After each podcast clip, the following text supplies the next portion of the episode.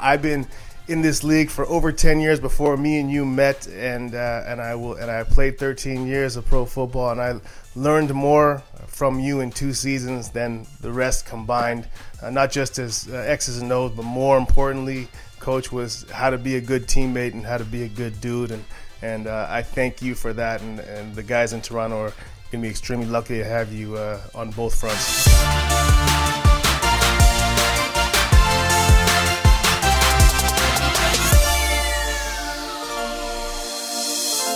Welcome to the Waggle, everybody, alongside Davis Sanchez. My name is James Cybulski. Thanks so much for dropping by. We got a fun episode, and we'll get right into this. A huge week for the Toronto Argonauts, and joining us on the line, the new head coach. He is back in the CFL. The head coach of the Toronto Argonauts, Marc Trestman. Coach, welcome to the Waggle, and congrats on the gig. Well, it's a pleasure to be with you, and uh, and uh, thanks for having me.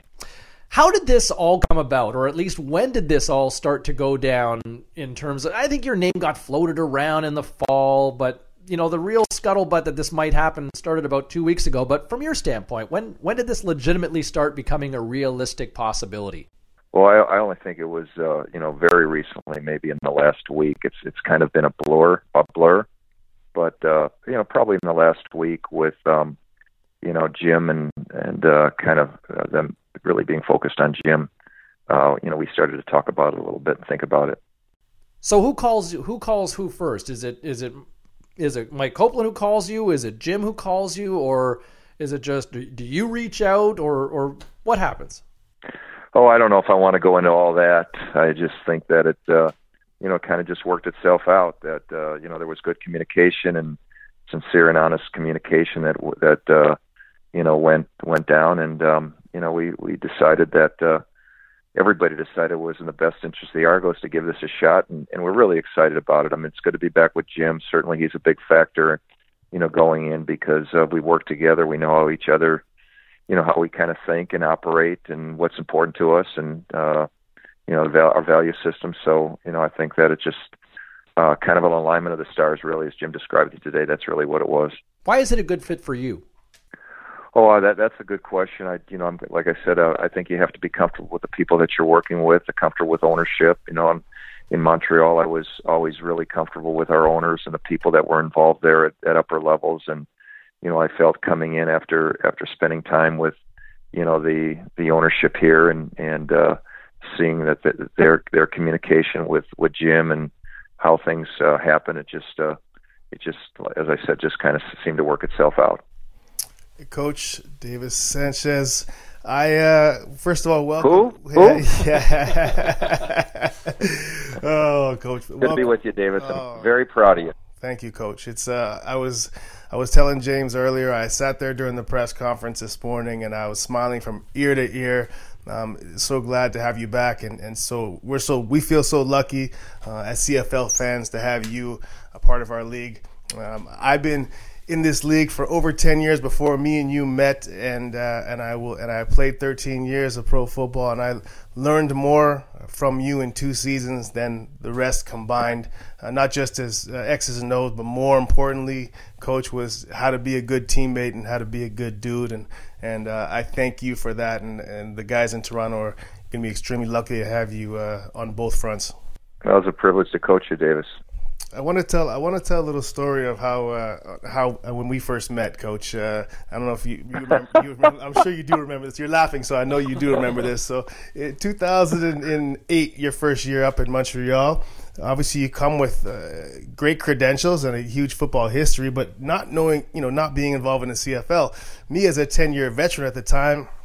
Uh, I wasn't sure quite how to how to take it, and, and I didn't know if I was going to exactly buy into what you were selling, Coach. So few days go by, and you know I'm being probably my regular self and kind of feeling you out and seeing you know you, you demanded a lot. What's regular self? Though? Yeah, yeah, that's well, coach didn't whatever it was, coach wasn't loving it. So one of one of your friends, Coach Trestman, uh, came up to me about after about three or four days of training camp, and he came up to me and he said, Davis, he said, uh, he said you got to you have got to go knock on Marc's door and sit down and talk to him. He's a great man. You guys have got to sit down and talk and see if you can somehow uh, see eye to eye. At this point, me and you had never had any conflict or anything, but there just wasn't something vibing right with us at this time. From the time I went, I went to your door and knocked on your room door at the dorms. We sat down and talked. Uh, from that moment on, I think that we had a, a mutual respect for each. I don't think I know we had a mutual respect for each other, and, and I was someone that you know you you could count on and you could lean on uh, for the rest for the rest of the time we spent together. But I just I remember those that day, and it was uh, from from that moment on, I knew that I, we had something special, and it was uh, it was very interesting. I, do you remember that conversation? I do. Yeah, I do. it was, uh, and uh, that was that's the fun part of coaching is, uh, you know, when you can really have an authentic relationship with the players that you work with, and knowing you know the boundaries, but also knowing that you can help each other get better, and you help me become a better coach because of that. So, so shed some light on this, Davis, just for that conversation. What was it that you saw in Coach Trestman that made you a buyer then all of a sudden? Because obviously, you said you were kind of skeptical at first. I think for me, it was you know once you sit down and talk to someone and kind of see where they're coming from, uh, it's a different. You have a different perspective, and I think for with me and with me and Coach, and I and I said this yesterday when when I heard the coach was going to be coming to Toronto, when the players see what the coach coach's realness and the investment that coach puts into it every day, how prepared he is, how genuine he is, how authentic he is, and how much he cares, you buy in as a player and the people in the organization buy in because there's you will see you can see through a fake anytime coach Trestman is as real and as authentic as there is and he's as well prepared as there is so there's a trust factor that comes in and I think as a player when you're on a team coached by Marc Trestman you'll see that and you'll buy into that Marc, I mean, who, where do you get that from? Is, is there a coach that influenced you like that, uh, that, to go that way, or is that just you? Uh, you know, I, I, don't, I don't know. That's a, it's, really hard to respond to to what Davis had to say. I think that, you know, you go through, you, you every each of us are on their own journeys. You know, I tell the guys that all the time. You're on an individual journey, and you're on a, a journey each and every year with your team. And you know, I've been on a journey that's been filled with. Uh, perceptual success and perceptual failure and real success and real failure. And I think uh, on that journey, I've just uh, it's just helped me grow to become a better version of myself each and every year. And uh, I just try to share that with the players and uh, you know, as Davis kind of put it in as authentic a way as I can. Coach, you, you stated today in, in, in the presser that uh, that Ricky Ray would be the starter as of now. Uh, what what brought you to that? That surprised, kind of surprised us as Ricky's getting older. Didn't see what I didn't know what the future had for Ricky. What what made you make that announcement now and and uh, before the season starts? Well, I think you make the right point. We don't know what the future holds for Ricky Ray. Um, I haven't seen him play in recent years. Obviously, we would talk about him when we saw him play together. You know, when we were together, um, Davis, and uh, we know the kind of player I would call him the Houdini of the league because he would find ways to make plays when we thought we had him wrapped up and down on the ground. And uh, I just felt that he's entitled as a Hall of Fame player, as a Grey Cup champion multiple times, that uh, he should not come into training camp and into mini camp uh, being put in a position where he has to prove himself or compete for the job.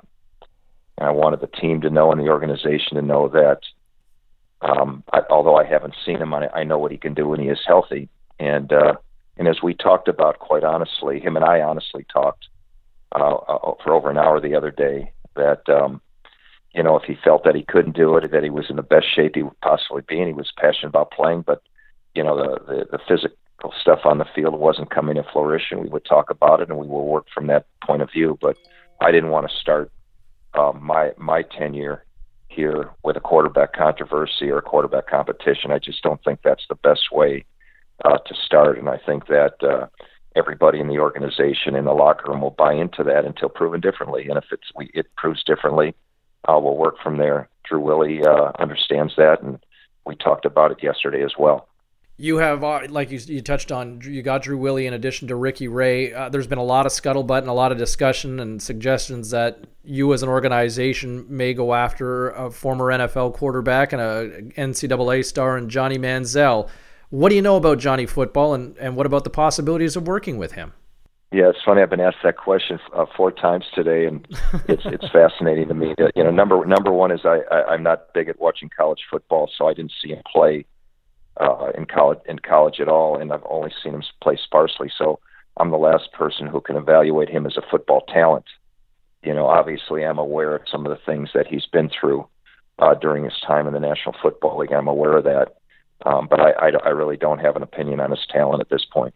Can you explain that? You know, Davis. When Davis and I are talking before this interview, and it's come up uh, countless times when your name is mentioned as as as a coach or in football circles that you're a quarterback guru. You're great. You're known for a great reputation of developing quarterbacks or working with quarterbacks. Where does that come from? Is there a relatability that you see with these guys, or or or what is it specifically, Marc, that that that you thrive in an element to help make the most important position on the field better?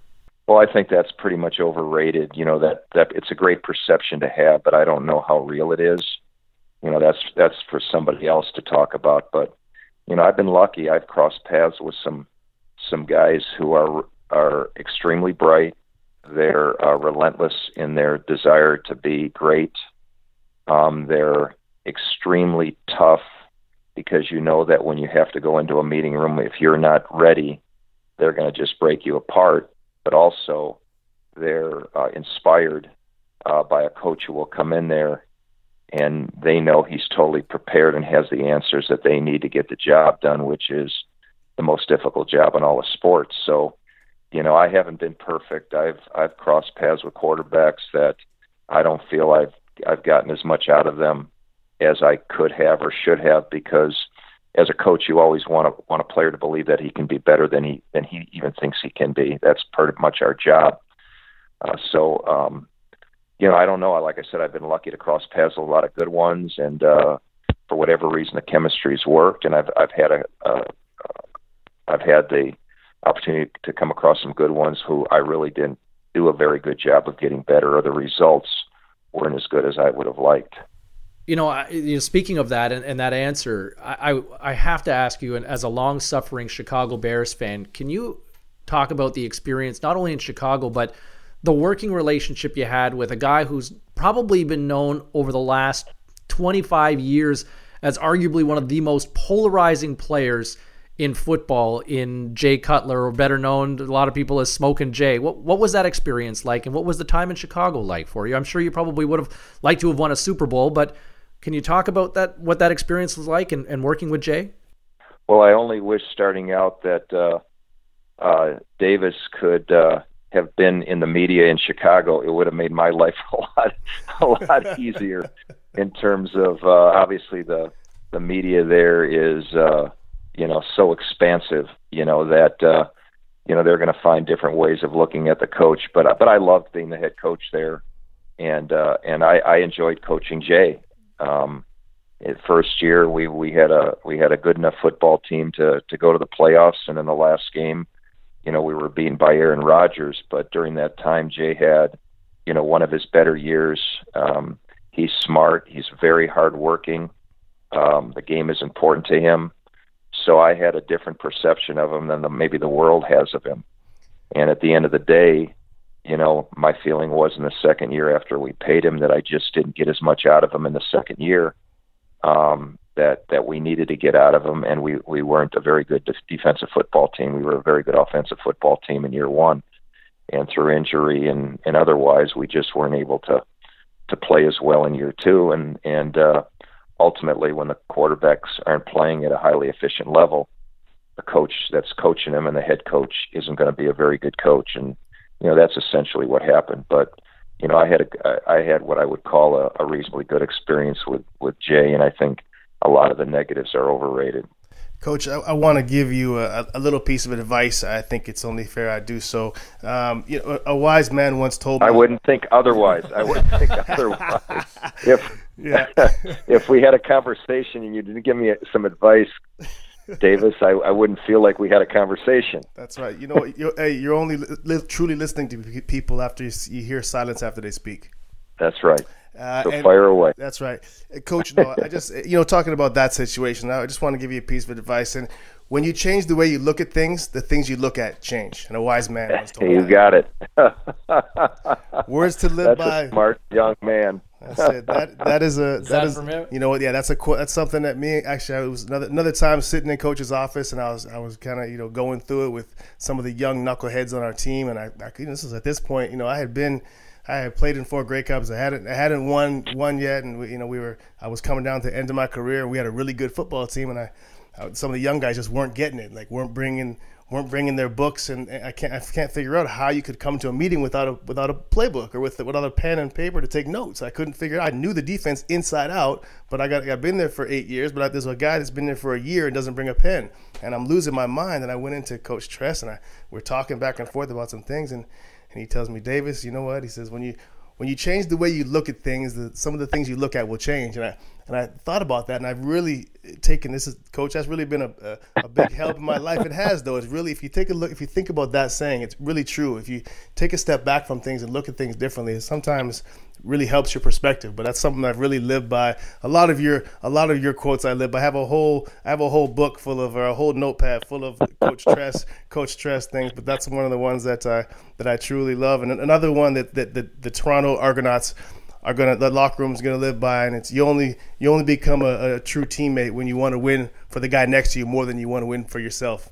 And I think that's uh, Uh, yeah, I think that's something the Argos are going to live by this year, and and uh, and once you get with get that culture the way um, the way it should be. I'm glad you're living. You're going to be be moving our way. You'll have to come come by and hang out with us. Toronto, from a family standpoint, um, why why is that an easy sell to the family, or was it a was it a hard sell at all? Well, you know, the family's in a different place. Uh, it was very difficult uh, to go to Montreal, leaving my, you know, my junior high and high school daughters. Uh, you know, while while I went went north, and it was a lot more difficult, you know, on my wife who had to, you know, do double duty. You know, be a wife in Montreal and and be a be a mom in in uh, in Raleigh during during the the CFL season. But we were able to work through it. Yeah, it's a little bit different now. My daughters are grown women so we're we're empty nesters. It's a little easier to move and and and uh, and and be a little more flexible with our lives. So uh, we're we're really we we we really are going to have fun with this. We expect that uh, you know our girls are going to have fun with it as well because they're going to want to come up to Toronto and and hang out certainly and uh, and we're just going to make it a, a a fun journey. You know, as as a as a head coach in pro sports uh, you kind of live the life, I think, as a as a traveling salesman, so to speak. You go from city to city, from job to job, and and you know it's it's hard to uproot the family and to go through all that, like like you've experienced so many times. At this at this stage of your career, are you content now with saying, you know what, Toronto, the CFL is my home, and would like, do you close the book on the NFL, or is there a never say never sort of approach, or how do you see?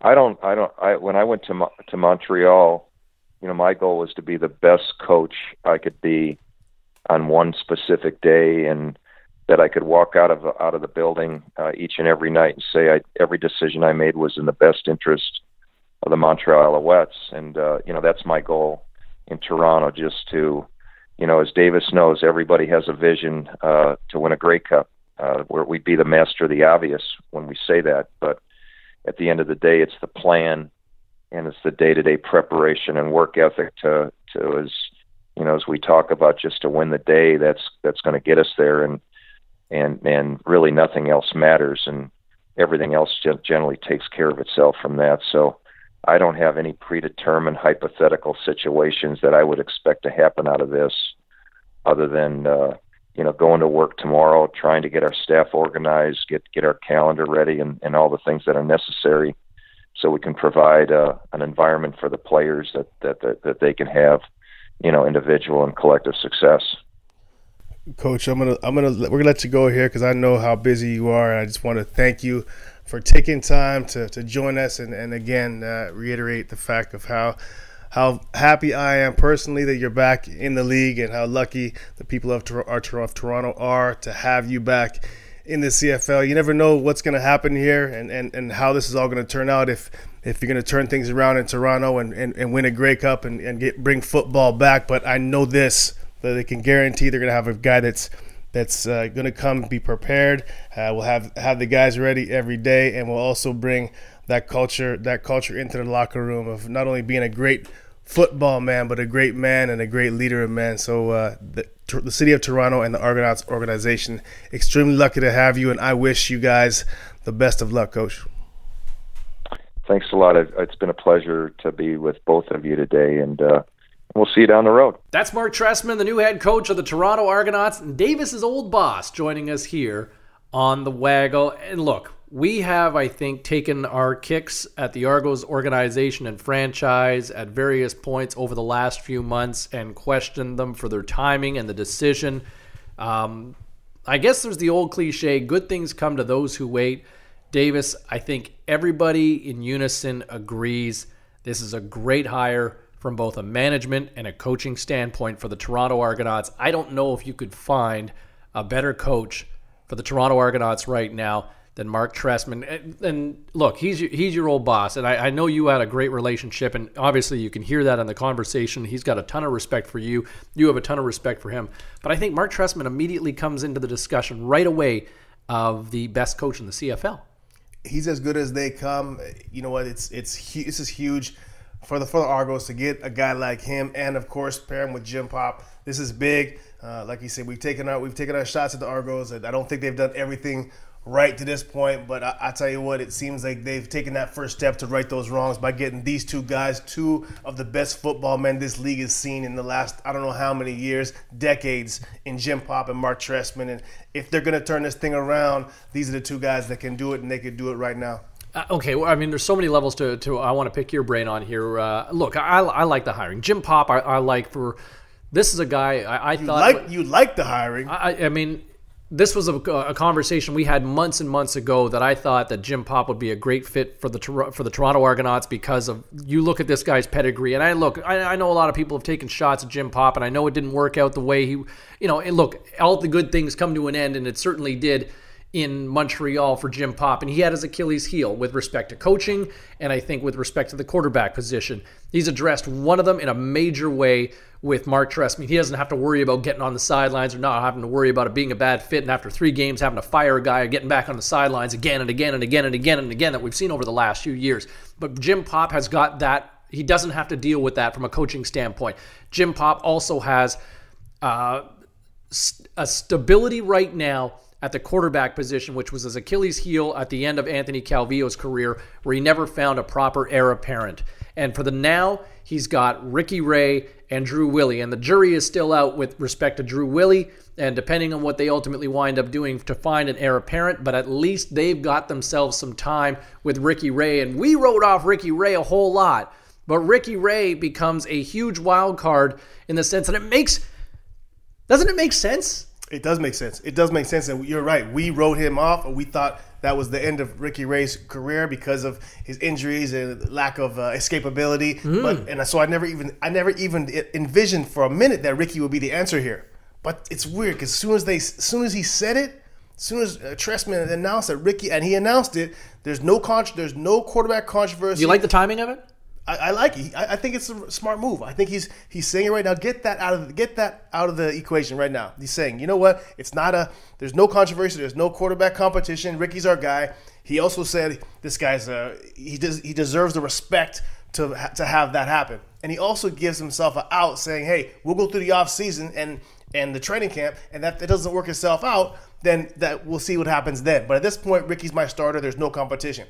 That way, he's given Ricky to say, "Hey, look, you're my guy. Here we go." But he's also said, if it doesn't work out, it doesn't work out. So really, he has still said that it's it's up in the open to a to a to a point. But it's Ricky's job basically to lose. But now you got a guy, you know, in Ricky Ray who's going to be motivated, who didn't have a good year last year or the year before. So he's motivated to come back. I think this will give a boost and, and some infusion into Ricky's life as as a quarterback when when he sees the the potential of getting a chance to work with a guy like Marc Trestman in this new regime of the Toronto Argonauts. I think this right now is going to really light a fire under Ricky's butt and and gives Marc Trestman a guy who's a Hall of Fame quarterback that know that can that knows his system already because he ran under Scott and has the ability to to pick things up as he's seen. There's nothing he's going to see that he hasn't seen already in the Canadian Football League. You know, the other thing that I think this He'll be move- motivated. Yeah, oh no, no doubt, no doubt about it. And Ricky looked in pretty good shape going into last year as well. He ultimately ran into some some legitimate injuries that ultimately hobbled the team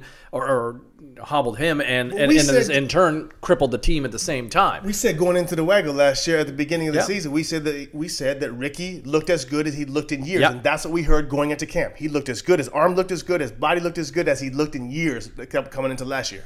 the the move and the announcement with Trestman calling Ricky Ray his starter, to me, also protects Drew Willy. And in one breath, you, and in one breath, you can kind of look at it and say, "All right, it throws Drew Willy under the bus, it undermines him, and it, it hurts his confidence for a guy who we've talked a lot about Drew Willy and his confidence." But at the same time, this kind of buys him a little bit of time with Drew Willy to say, "You know what? You can marinate a little bit." Because the way he you pump the tires of the legend and the and the guy who's on his way out at some point. We know there's an expiration date for Ricky Ray at some point within the next year or two. I'm going to assume. So at the same time, you give it to the leader, you give it to the general, and you let Willy buy his time. And if Drew Willy shows that he is a natural in this offense by the end of camp, then hey, it's a win if Drew Willy steps in. Because at some point in time, if Drew Willy can show that he is legitimately a guy who can start and be a winning quarterback in the CFL, look, Drew Willy's going with the new quarterback whisperer, right? He had Scott Milanovich, and ultimately they didn't have enough time to try to He didn't figure like, out that he didn't like when you called him the quarterback whisperer, by the way. didn't like that no, one. no.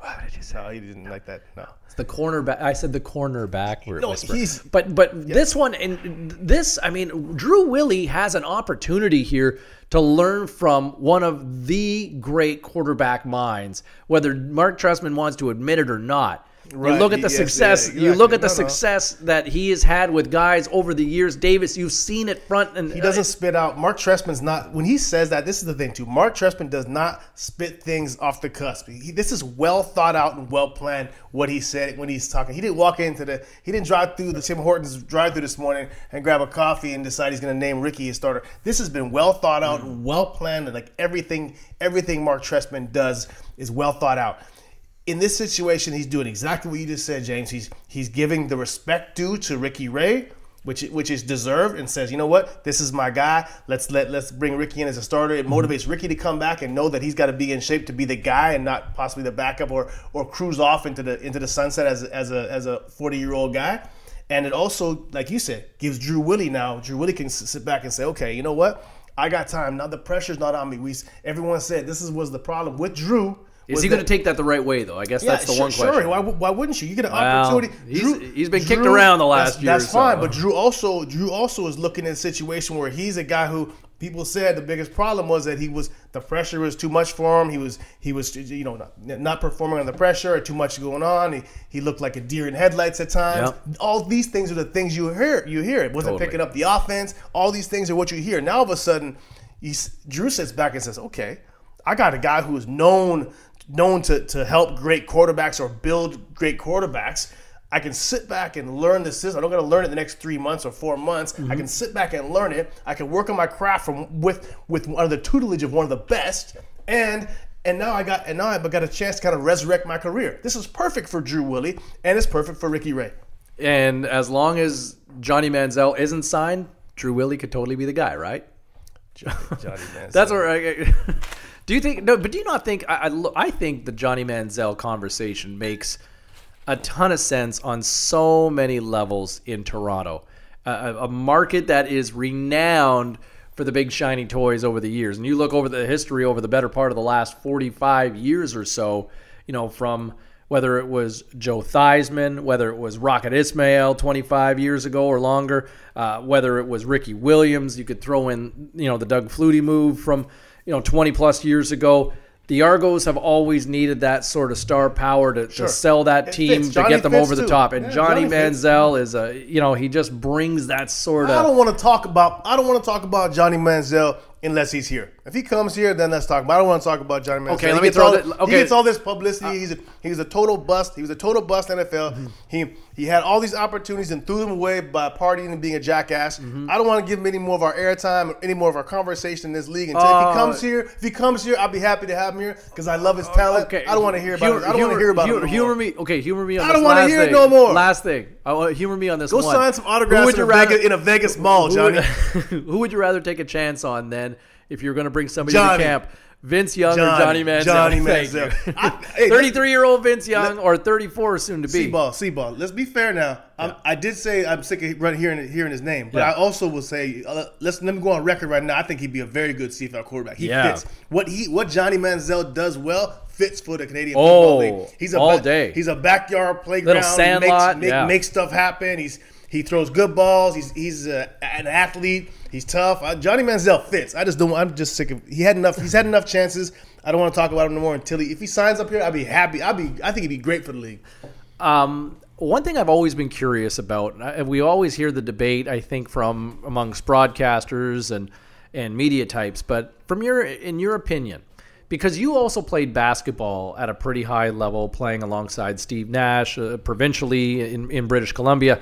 But tell me this: How many wins is a good football coach or a quality football coach good for?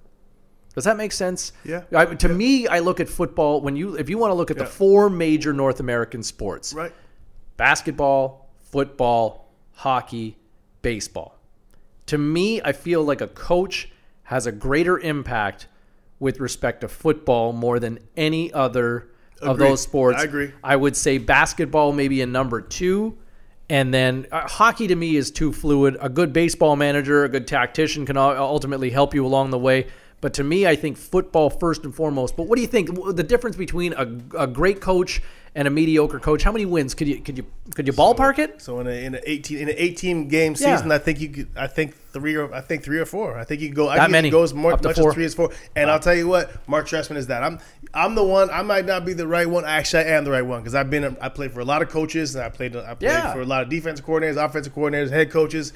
I played in a couple leagues, and I will tell you right now, Marc Trestman, hands down, is the best coach I've been around. And that and that being said. Uh, And I just want to point out, you played you played with Chris Jones, Dave Dickenson, Right. Wally. You played with you know, No, but Scott Milanovich you know, but in to be- different capacities. To fair, I've been, and Marc I played with all those guys, but none of those guys as a head coach. To be fair, Chris, Okay. Chris Jones not Yeah. a head coach. Dave Dickenson was a teammate of mine. Yeah. That's not the same. But Wally I, had a been, coach? I've been around Wally, but I was with Wally for one season Yeah. or two seasons. But I'm not, and that's not to take away anything from these guys. Yeah. I'm just, I just the preparation. But that's a lot of respect for Marc It is, it is, and it's and it's not. I'm not. I'm not saying this. To, this is not to. This is not to gas anything up or to or to, to, to hype up this hire. It's factual. And I also play for Marty Marty Schottenheimer, and he's a very good coach as well. But and Mike Riley, who was a, Mike great Riley coach. as well down down that. But I'm saying that Marc Trestman, the att- attention to detail that this man comes with every day at practice. I'm telling you, he's he's detailed down to the second. He puts in the amount of work. Like I knew as Like a what? player. Okay, Like- so example, I come in, we come into a meeting room in the morning before practice, and he come in, and some coaches will sit there and they'll talk about the day. Okay, we're doing this at this time, then we do break for this, and hey, we got uh, we're playing in uh, Calgary this week, and we're gonna travel this time, and you know they got a good, they got Bo Levi Mitchell, yada yada yada. No, Marc Trestman would come in. He has a little, he carries around his little notepad that he flips over and writes down every everything he sees or hears, and he comes in and he'll nail down he calls them, he calls them bullet points, and he'll give you three bullet points. Boom, boom, boom. And these, excuse me, that boom knocked my throat out. But I'll tell you, I'll tell you that he comes with this, and it's it's so as a player, you, it was so well thought out. You knew that when he when he came with these points, that he had thought about. it. He had looked at the previous week's game and pulled something like, how did he, where did he find that? Or he'll pull up the game you played before against the team and saw this. Like he finds things and it's just he's he was he's so detail oriented and he talks about the locker room culture. Okay, let me give you a little story here about the type of man that Marc Trestman is, and he talked about in his press conference today. For those for those people that heard, if you didn't hear it, go back and just listen listen to him. He's pretty he's pretty good. And what, he talked about the the character of men And Mm-hmm. you know, every coach that's coach speak. Oh yeah, I like to build men first and build build good young men first, and you know, and then you know that makes a good football team. Or yeah, good character guys. I think it was Belichick that said Yep. Belichick that said the talent is the talent is the uh, is talent is the is the ceiling, uh, character is the floor, meaning that you have to have character, or uh, vice versa. Actually, talent is the floor, ceiling is the char- is the character, meaning that you have good character guys and you have a chance to win. But but my point my point is this: Marc Trestman says that as well. But when he says it, I'm telling you, he means it. He he makes sure. Example would be uh, uh, on a in the locker room. Marc Trestman, if you have guys would leave tape on the floor in the locker room, and he he brought that example up of uh, guys leaving their sh- their stuff around, tape on the floor, Gatorades on the floor. He wants every. He feels like the guy that's sweeping up the floor in the locker room is just as important as the president of the team. But he treats people that way, and he expects you to treat them that way, and it's not lip service. He wants. He thinks that if you left your your tape, the, you up your, your tape up from your ankles, and you left your tape on the floor for the for the the locker room guy to clean it up, that's as that's as disrespectful as showing up late for a meeting with the head coach. That's how and that's how he runs his ship, and that's how that's how he expects guys to handle their business, and he lives that way, and he expects you to handle that way, and that being Tight ship, then? tight, tight ship, but in but you feel the love though. It's it's all it's all he. This man wrote a hand. I never even said this in the interview. I never even brought this up. He wrote a handwritten letter to my mother one time. He met my mother at the stadium after a game one time, and he and he talked to her for a few minutes. And a week later, I get a handwritten letter, not a not a not one from his secretary that he signed. Yeah. A handwritten letter. My mother calls me and tells me that he just got a letter from the Alouettes from Marc Trestman, a handwritten letter telling telling my mother that it was a pleasure to meet her, and you know some good things about about about me. And my mom was just like, "What? Like this man took." The time to write a handwritten, like you know, not just a quick in a little- day and email, and I don't mean to be, Yes. a, and I don't mean to be cheeky on this, but there is something to be said about somebody giving you a handwritten note No, I'm- in in Yes. today's day and age, in the 2000s, in a day where we send an email or a text. Nobody gets nobody nobody uses the mail and nobody uses Yeah, mail you anymore. know I mean, there would be a perfect opportunity to save your back of your mail carrier. But you're right that that is sincerity. But you buy as a, as an organization. This is why I think it is so great. And this is that's fine. And, and people by listening might say that's, that's wonderful, Davis. But are we going to win football games? I don't care about his his, his handwritten letters. It's all about wins and losses. But he prepares the X's and O's of it like nobody. He can come into a defensive meeting room. He's an offensive guru. You know that he does. That's that's what he does. And he can walk into the defensive room and look at a linebacker and tell the linebacker, "Hey, you got coverage on the back. If he ta- if he wheels out the backfield, you got to be a, a, a yard a yard more inside if you want to get there and not get picked." He knows that. He knows everything because he takes the time. He's meticulous to details. His attention to detail is crazy, and so he puts in the work, and then he also so puts in the work. He's extremely sharp, and then that that family atmosphere that he brings. He and he doesn't just talk it; he preaches it, and the guys will buy into it because they'll see what they'll see what he brings, and they'll buy into it as a culture in the Argos organization, which is what they need. uh, defensively, how do you see things playing out from an Argo standpoint? Yeah, defensively, I, I, I'm I pretty much I feel that what I've heard and uh, and what uh, I kind of see shaking up is I believe I believe Rich Stubler will be out as a defensive coordinator. I just don't I just don't see uh, a guy uh, at this point in his career, Rich Stubler, working uh, for Tress. I, I feel more like uh, a younger a younger coach would be more suitable. Uh, Trestman is is a I don't say a taskmaster, but he's definitely a guy that wants things done his way. He's Yeah. going to control it, and he wants it done his way. And he's and you know, for I know guys who have coached for him, and and it, long hours and high expectations. And when you're a coach of you know, Rich Stubler is a Hall of Fame coordinator in this league. He- and he's got yes, he's a Hall of Fame guy. He's been around for thirty some odd years. He's a guy who's not, I don't think, going to want to have to you know fall under what. Coach Trestman wants His day- expectations. His day-to-day expectations, I don't think are realistic for a guy his age and what he's you know achieved in this league. I think it's better for a young guy. I've heard uh, Corey Chamblin, Chamblin. has been reached out. I've, I've heard Which that I'll tell you what that to me makes a lot of sense on, on so many levels Why- because why, and, and I'll say this because I think Corey should be appreciated more in the CFL for what he has done. He's not an old guy by any stretch, but nobody has wanted to give him a sniff He was a head to coach get back at like in the game. 32 years That's old it. or something. Exactly, and a and a winning head coach at that, and you know looked after the, and was in the highest profile gig essentially that you can have on the sidelines in the Canadian Football League, being the head coach of the Saskatchewan Roughriders, and he's been essentially exiled from the league for the last. Now I think some of that is to his own undoing.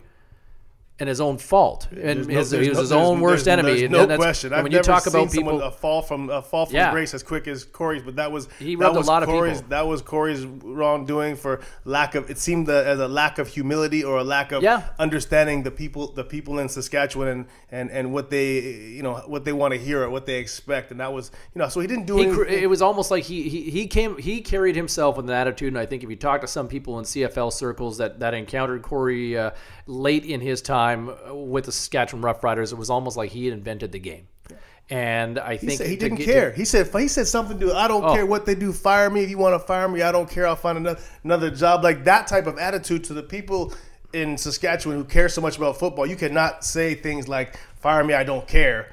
Uh, anything, anything to do, and I'm not. I'm, I'm, don't quote me on that because I don't know if that's the exact quote, but something to that to, to that reference of he doesn't care and he's not worried about being fired. Yeah. you gotta you gotta tell people, hey, I love this job and I want to be here and I'm gonna make it I'm right. fighting for you Yeah, like I'm, yeah, I'm fighting that for you guys Once as he the said captain that, of the he was, ship he and- was done. Yeah, and, and I think it turned off a lot of people, and to see where he's at now, I think to get back into the game, to get back on the sidelines in the CFL, I think to go under the wing of Marc Trestman might be a perfect opportunity because you know what? You give him a coordinator job, and then what's to say that he can't jump back on board being a head coach if there's success there in Toronto? So to me, I, I think there'd be a it'd be a great redemption story. I think in the CFL for him to kind of mend fences or build some bridges again. Look at the rise. Look at the rise of prominence. Look at the rise of prominence of him. And he deserves. And in fairness, career, man, like you know, there's so many guys who had second shots Oh, that, sure. that No, didn't necessarily it. deserve it. So I mean, hey, look, even if he acted like a prick at certain Yeah. points, And, and um, even what he did, James, guess what? Not his, yeah, what he did was not that bad. He just was. He was a little. He, he said the wrong things around the wrong the wrong fan base, but that's not. You know, yeah, he definitely deserves a second chance for that. It's not that big of a deal. And, and like you said, he's a great young coach who, at you know, at twenty something years old, was a was a defensive back coach and then a coordinator, and then all of a sudden a head coach in his early thirties, who obviously he's got a lot of football left into him and that was off to a great career. So I, I hope he gets the opportunity to come Yeah. back, and I'm, I'm sure he'd he'd be hungry and uh, and be would be good with with Tress. Exactly, and a guy who's motivated, I think who, that's gonna who'd be wi- who'd be willing to do those long hours, like you said, in terms of w- willing to buy high in. probability in, in that in that high probability because right. at this point in time, at this point in year, this much time into the off season, who else is available who's got a resume like Corey Chamblin, who is young and, and wants to get back in the league? It's there's one person, and that's Corey Chamblin. Corey Chamblin, yeah, I, I think I think that feels like a great connect the dots there. Hey, listen, before we wrap things up here on this week's edition of We the gotta wrap it up already. This is such a we Time so flies to when you're having about. fun, right? Time flies when you're having fun. Um, we lost uh, the CFL family lost a uh, a legend, an icon, a pioneer, and a real trailblazer. Uh, this over the last week, and that was the the late great Bernie Custis, who passed away at the age of 88 and a great run and, and what a story he was the first black starting quarterback in pro football and just a remarkable story that in 1951 joining the hamilton ticats after a standout career at syracuse university and think about how many great stories have come out of syracuse and college stars whether it was jim brown or eh, you know and, and so many other so many other stories along the way but here comes bernie custis he gets drafted by the cleveland browns and at a time where there were no starting quarterbacks that were black in the NFL at that time. So what does he do? Head north, young man. And Bernie goes up north and plays for the Hamilton Ticats, gets an opportunity to start. And again, it's the Canadian Football League in so many levels that doesn't necessarily get the just due from around and, and this country especially. I, I mean, we talk about Jackie Robinson and the opportunities that he had playing with the Montreal Royals in minor league baseball before finally getting that call with the Brooklyn Dodgers. And here's Bernie Custis playing for the Hamilton Ticats, going on to win a Grey Cup, finishing his career in the CFL with the Ottawa Rough Riders in 1955 and 56.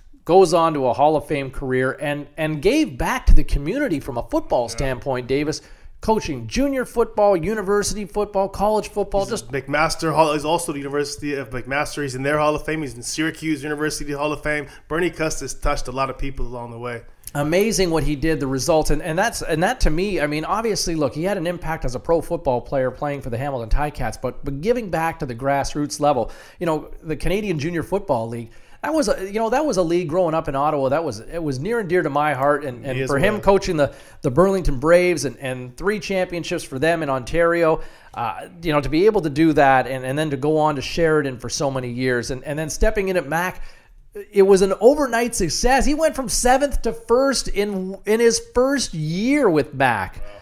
and it's just across the board. Uh, he was a CFL Hall of Famer back in 1988, so wow. a tip of the cap. And uh, you know, we lost two great ones here in less than a year, losing Normie Kwong, uh, who was a, a, pioneer and a trailblazer yes, in his own right, and to lose Bernie Custis, uh, gone, but definitely not forgotten the CFL, James, has, has, has, been known in the CFL. This league doesn't get enough credit, you know, for just for the, em, embracing diversity the way it has over yeah. the years and, and and being inclusive. You talk about Bernie Custis, and you also talk about Catherine Raîche, who who now in Montreal is the first female general manager in North American sports. Mm. Uh, you talk about, of course, Commissioner Orridge, who just won the, the he just won the African um, African Canadian Achievement Award. Yes, you're right, Commissioner and, and for being for just being got the, acknowledged a couple days ago. Exactly, that, yeah. for the first being the first in North American sports, first black commissioner in, in, in North American sports, and and of course the Canadian Football League also having the first now the first openly gay player. The Canadian Football League has always been has always been uh, you know a place that uh, embraced diversity and, and and I think we you know we need to we need to recognize that uh, in along with you know with with Bernie Custis and of course uh, Commissioner Origin is his award. You know you're you're absolutely right and the opportunities and not even be um, even beyond from a diversity standpoint the opportunity that this league has provided from redemption stories for guys over the years, whether there was somebody who had a brush with the law that just had an opportunity for a second chance that the Canadian Football League has offered. And I know at times it's been a, a polarizing decision in some way, shape, or form, but in the situation with respect to individuals like Normie Kwong, and now with the late great Bernie Custis, and now even today in 2017, where in the last couple of years, Commissioner Jeffrey Orridge, it's the CFL is still changing the game literally and, uh, and breaking down barriers even to this very day. So, hats off to the late, great Bernie Custis. And you know what? Hats off. We should also impart to Commissioner Jeffrey Orridge for receiving his award yes. earlier this week. And congratulations as this league continues to celebrate and embrace diversity across so many different levels. That'll do it for this week's edition of the Waggle. Don't forget, if you aren't subscribing yet, you can find us on iTunes. It's free. It goes right to your tablet and smartphone each and every week. It drops on Wednesdays. You can always find us as well, as you know, on CFL.ca. But in the meantime, and in between time, as the late great Ed Whalen would say, see you next week. Bye.